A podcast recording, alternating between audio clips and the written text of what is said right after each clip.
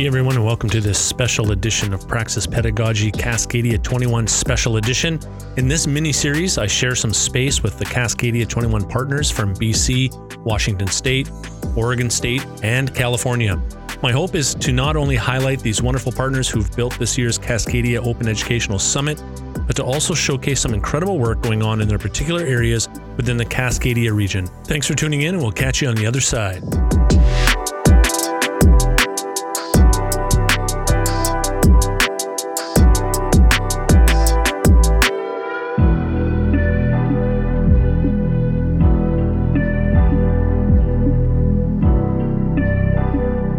Three, two, one. Hey, everybody, welcome back to Praxis Pedagogy Podcast, the Cascadia 21 edition. I have a very special guest with me today from the state of Washington, Bo Boyoung Chae. And I did I pronounce that correctly? That was perfect. I'm nailing these things. That's awesome. um, so, Young, it is a pleasure to have you on the podcast to talk about uh, OER and OEP in your realm of the Cascadia region called Washington State. So, before I go any further, how about you take a moment to just tell our listeners who you are and kind of what you do? Hello. So, my name is Bo Young. I'm a Policy Associate of Open Education working for the Washington State Board for Community and Technical Colleges. Um, it is a state government agency in the state of Washington that supports our Washington 34 community and technical colleges, so two year colleges in our system. And um, in my role, I support and manage a lot of open ed related initiatives um, in policy, research, legislation, professional development, and anything that has open name in it, in it I'm somehow involved. That's awesome. That's good. So, how long have you been involved in, in OER and OEP? Oh, I would say about mm, eight years. Eight years. Yeah. Congratulations. Thank you. Survived. you survived eight years. Oh, yeah. Good. Good. How did you first get into it? Oh, so I was actually hired as an um, instructional designer and uh, the LMS trainer for the Washington State Board. Um, so I, I've done that. I, I, did that for a couple of years. And then um, our agency first started our system's own open educational resources project called Open Course Library. That's, a really long time ago. And then um, in that project, um, they needed an additional instructional designer. So I, I volunteered. So I joined in the project. And two years later, I became the project manager of the project. And that's how I got into this whole um, open business. Hey, so what's your background academically? Oh, I have studied, uh, no, I studied um, educational technology for my bachelor's degree mm-hmm. and instructional systems for master's and instructional technology for PhD. So they're all same thing, only different right. names. Only different names. so, so yeah. in, in short, I studied um, instructional technology for about 10 years. And okay. so I'm a very boring person, haven't studied anything beside that thing. Oh mercy! Yeah. Well, I'm I'm hopefully going to be starting a PhD this year. I haven't heard yet, haven't heard back yet, but uh, oh wow! By the time people listen to this, I may I may have heard back, but um, yeah. So I I, I get the I start wide and go a little bit narrower, and then PhD is like super narrow, and and that's all that's all cool. What's what about information technology that gets you the most excited? Instructional technology is a way of looking at the system in a systemic and logical way. You know, you you will you are trained to look at the uh, very comprehensive system and analyze, systematize, so that you will be able to tell and break apart the system into subsystem and the super system and eventually you'll be able to design a sensible um, the instruction to respond to that system. So, it, you know, it, it is um, instructional design. Design is one of the elements that you learn in that department, but it's not all of it. So, eh, the the I you know the systemic thinking has been always um, something that attracts me. Eh, I mean, the cognitively. Um, so I was so hooked into the idea of um, this complexity theory, chaos theory, system theory, and if you merge them all together into an instruction, that's instructional technology. So, yeah. So I, I remember in my uh, PhD years, we had a study group um, of students, uh, doctoral students from different departments, from physics, chemistry to education to sociology, and we all read this uh, Dr. Prigogine's book, Order Out of Chaos. yeah, to to study this uh, chaos theory and complexity theory from all different perspectives and I, we could all relate to what we do in the department um, from that book. So. That's amazing because you had that's mm-hmm. quite a cross disciplinary group oh, yeah. that you're reading the same book, right? And exactly that would be that would be interesting to just be sitting in that room and listening to all of you chat oh. from all your different perspectives and to see it's almost like a venn diagram in the sense that everyone brings their own perspective but oh, there's yeah. going to be some overlaps right exactly and then um you know so if, because that was we we formed that reading group because as we were all friends before we formed that group and then we realized that we were if we were essentially reading the same book like uh, you know you going back to the root of your discipline and eventually you met at the Aristotle, Plato. Yeah.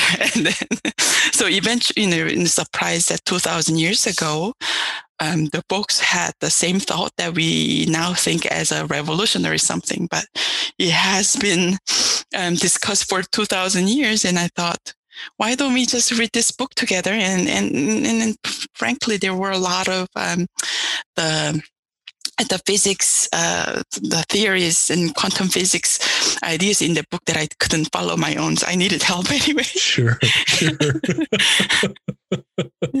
That's amazing. And so, mm-hmm. do you guys still connect after oh, all that? No, it's, it's been a while that we connected, but the, even after I graduated, I was able to um, uh, continue work on this. So I even ended up writing a um, sort of biography of uh, Bela Banathy. Do you know who that is? So Bela Banathy, you know, who I think died in early 2000. And he is the man who brought this system theory to the field of education. So he's considered as a father of systems uh, theory in education. And uh, he, that man published uh, some of the remarkable books and I wrote a biography of his his, his theories and published in, in one of the magazine. I think the name of the magazine was Educational Technology or something, but that's again the long time ago. Oh wow. yeah, so though, I guess my life was not too boring before I jumped into the open ed. oh, I would I would hazard to guess that your life is any anything but boring. yeah. Okay, that is very cool. Um, mm. So what's what's happening in the OER OEP world right mm. now in your region that just gets you really excited? Mm. So uh, in our system, um, about three, uh, four years ago, um, we uh, we had this chance to finally uh, systematize this mechanism of um, informing our courses marked with open educational resources to our students. Uh, what I meant by that was that the uh, we came up with a mechanism to uh, label the courses that use um, OER or other low cost materials um, so that students will be able to see those courses, filter them, and they will be able to make more informed choices. So I know that this is a legislation that has been pursued by other states in the state of in, in, in, in the states as well. But the unique thing about our system is that um, it is 100% centralized. Uh, we have a one coding guideline um, applied to all 34 colleges, and it was created by four rounds of statewide surveys uh, with faculty members and the staff um, getting their feedback and insights over and over again to refine every word and rules uh, to the tiniest detail. And one of the studies involved in that process was the survey that we conducted with the uh, students. So 10,050 students responded to the survey um, in the state of Washington. I know that I remember, I still can't forget uh, those, it was a two month long survey, and our Washington students uh, Washington Community and Technical Colleges Student Association, known as WACSA. WACSA leadership uh, uh, members were standing um, you know, at the school cafeteria, outside the classroom, a hallway, or the in or just uh, in outside holding their iPad, explaining the intention of the survey and encouraging their you know the fellow students to participate in. And I still can't believe they raised the number to ten thousand in a mere two month period when things are so cold outside. Yeah, so um, so through that survey, we were able to identify the threshold uh, for the low cost label. You know how low is low enough for you, kind of thing. So, so that for our number, which is fifty dollars, it, it, it has a clear authority, which is the voice from our students. So, um, so with that, we were able to get the um, permission from our commissions and uh, and board approval so that we could uh, really formalize it. And subsequently, it, it got um, codified in our Washington legislation. And so now it is part of the state law as well. So we have, and so we not only have a state law that uh, backs up our policy, but we, it, it's coded in the state policy manual and also integrated into the state um, administrative system, which is um, same for all sort of for colleges. And um, so I, I would say that in our system, this um, OER and low cost uh, labeling system is fully integrated and um, ready for the implementation.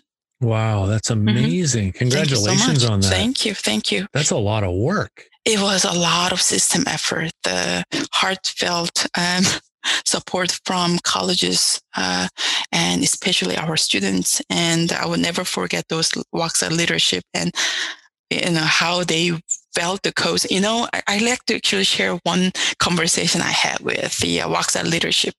Um, because this is a community college, two-year colleges, and they usually graduate um, in year and a half or maximum two years they are out of the school so i told them that the, you know you do realize that this whole this work that we are putting right now, you may not be able to get any benefit out of it because you will graduate. And they said, "Boy, we are very well aware that we won't be, uh, we want to see the fruit of this work. However, uh, we are working on this uh, for the students who will come after us, just like we've been benefited by the work that were done by the students who were before us. I will never forget that um, such inspiring comment from a you know student. The, um, so that selfless attitude they had, the vision they had, and for them it is all worthwhile cost to spend, you know, to put hundreds of man hours of their own time. That is so powerful because you know that that's coming right from the systems piece where the, that's going to have the best impact, right? And to to hear students say, "Yeah, you know what? I'm not going to benefit from from the spinoff of this, and that's okay. I'm I'm doing this for future students who are in my position who can really take advantage and, and use this this this uh, this important piece of of their school experience. That's amazing because I imagine at two year colleges. I imagine that they're not the same as as regards to four year colleges, whatever ranking those four years are at, simply because of income challenges and, and family backgrounds that they come from that they may not be able to get in and or afford some of these four-year university experiences right and um, if if technical training in washington state is somewhat similar to technical training in bc it's very much i need to get this training now so i can mm-hmm. go and work mm-hmm. is that is that the case in washington state i imagine it is yeah absolutely yeah mm-hmm. and to, and to have that attitude of we're going to do this for the future students coming in i mean that's that's that's powerful. Also uh, another th- powerful thing that we got out of the 10 the survey uh, with 10,050 response was that the uh, one of the recommendations that were um, made over and over again through the survey from the students was that, that they said um, I can get by. I have family, but I have so many students in my own class who come to the class without um, the textbook. And um, we really need to create an emergency fund um, to help out those. And so our students, uh, you know, selfless attitude, um, the, their vision and how, um, you know, future forward um, idea they had, it, it really um, impressed us and, and deeply touched uh, the rest of the in the rest of us in the system. So actually, what happened was um, our students were able to raise the um, about 7,000 or so responses and the numbers stopped there. And then I um, communicated with the systems councils and commission and let them know what our students have done and share these stories. And those truly touched them. And these council members uh, totally rallied and connected with their own student government governance body on their campus, and they helped raise the number into 10,050. So it, I would say it was truly a, a system-wide love, system-wide empathy, empathy, and system-wide vision that uh, made this happen together. We still have a lot of challenges because when it comes to implementation, no matter how well prepared you are, and no matter how much consensus you made ahead of time, still, you know, it is it is just simply a challenge and it's unavoidable. You have to just go through it. But still, um, I was um, still, I would say uh, we are at the position where um, we could turn this uh, labeling policy into a reality for our students and for those students who visioned this years ago. Yeah, for sure, for sure. Mm-hmm. Has has COVID had any effect on OER development and and implementation? Oh yeah, absolutely. Um, OER has been viewed as a critical and very uh, valuable uh, resource to help out our students who are um, in need in the past, but uh, with COVID, um, it actually raised awareness um, for our faculty members. So they they said that uh, when they are in this situation where they lost job or their partners lost job or their parents lost jobs, they just didn't have a heart to make them purchase $150 textbook for their class. So it's something that they were aware before, but it became a more um, uh, you know, the apparent reality that they cannot unsee anymore. Yeah. So, you know, our system faculty members have been um, those be way before they were aware of OER, uh, putting all the effort that they could, uh, you know, to reduce the financial burden for our students. So they have been um, pretty uh, so they so they were so they were spiritually there. And when OER was introduced it was only um, it didn't change the way they think because they were already there. It just introduced another way to go around it. Yeah so um, but we you know still so but I think this situation with COVID um, it became um, even more stronger factor to convince um, some of those uh, faculty members who, I guess, ready to um, convert, but um, still needed a bit of a bit more convincing. I would yeah, say. Yeah. No kidding. Mm-hmm. No kidding. Yeah, and I could see how that would hit close to home if if somebody's partner lost their job, right? And then you're turning around and and asking a student to pay 150, 180 bucks for a textbook when they themselves are now in a the dubious position of trying to make ends meet even more so than they were before, right? That's powerful. That's yeah, that's great. Congratulations. I'm I'm super excited to see uh, the trajectory of this in the future.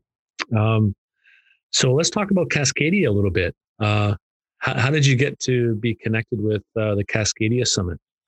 Um, uh, that's two years ago, right? Two years ago, we just got an email from a BC campus whom we have been collaborating for various uh, various OER project and have that we have been always a very close um, we have been in always uh, we have been in very close relationship with BC campus all the time uh, for sharing ideas um, and then um, it was just a really nice surprise. Uh, the idea that they suggested that you know how why don't we just combine combine our effort and co-host a conference so that our uh, members of our system could see how diverse the idea could be in and how, how the the excitement how this is a national not only national but international excitement so that so we actually didn't hesitate hesitate for a second. Our, our answer to the email was just immediate yes, sign us in. Absolutely. That's awesome. Mm-hmm. And so, what are you looking forward to uh, this year's Cascadia? Well, so we are for the first time we are offering this um, the conference uh, virtually, and uh, one of the very positive feedback we got from Washington participants for our last uh, Cascadia conference was the fact that they were able to be there in Canada, uh, meeting all the folks, and um, so I'm I'm sure the excitement will be still there, but the, not being able to actually travel to another country and having this um, intellectual uh, experience with um, the, the, the members whom you don't typically have a chance to um, connect with. Uh, not having that uh, through this um, virtual experience, I'm actually a little bit concerned. oh, yeah, for the so lack how, of how, connection. Yeah, for the for yeah. the lack of connection, uh, for the lack of um, opportunities to just go out and enjoy, have a conversation, uh, go to reception and have a laugh together and all that the natural connection that you have when you meet someone face to face. So I I think it will be a big uh, job for us to bring that natural connection, opportunity for natural connection as much as we can through this virtual conference. yeah. yeah. Yeah, that's that's certainly been a struggle, and mm-hmm. I've been to a couple virtual conferences since mm-hmm. March last year, which seems like so long ago. Yeah, and yeah, you could tell right away that the the connection obviously isn't the same because you're not able to be there. But even seeing familiar faces on the screen just isn't the same. But I know that um, that we're working we're working diligently to to try and bridge that gap as best oh, as absolutely absolutely yeah. and also this gives a lot this gives an opportunity for a lot of folks who couldn't, um, who just, you know, who just can't travel um, internationally, even if, even if they provided all the funding, still you are attached to all the obligations at home uh, for your child and for your spouse and work and everything.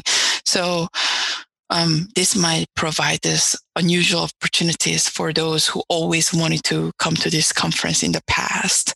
So now they can, they finally can. And in the past, because it was a face-to-face conference, we had, you know, we spent a lot of man hours to deal with the legislation and refund process and everything. This year, we, um, especially BC campus, have has handled this brilliantly. And then we had this one stop registration place without having to go through any hassle. I, I, I think that was so brilliant. I just wanted to take a moment to thank the BC campus for handling this with brilliance, grace, patience, and just really kind heart. Thank you. Mm. You're most welcome. You're mm. most welcome. It's our pleasure to do that. Bo Young, it's been a it's been a pleasure to chat with you these uh, these minutes here and uh, talking about your background and who we are and OEP and Cascadia. We look forward to uh, conference and, and having you there virtually with us. If there was one thing that you could uh, communicate to a faculty member who's still kind of maybe on the edge of deciding whether they should register or not, what, what would you say to them? I would say, don't feel any obligation. Just come over feel the conversation, check out the sessions, see if there are any interesting people that you would like to connect with. So this is no baggage, only fun, only gain, only oh, yeah. for you. I'm sold. I'm in. Good to go. uh-huh. Oh, good. Well, thanks, Bo Young, for taking the time to be on the show today, and uh, really appreciate your perspective and your insight. And uh, all the best to you as we move forward. Well, thank you very much, Tim. Thank you for the opportunity. You're welcome.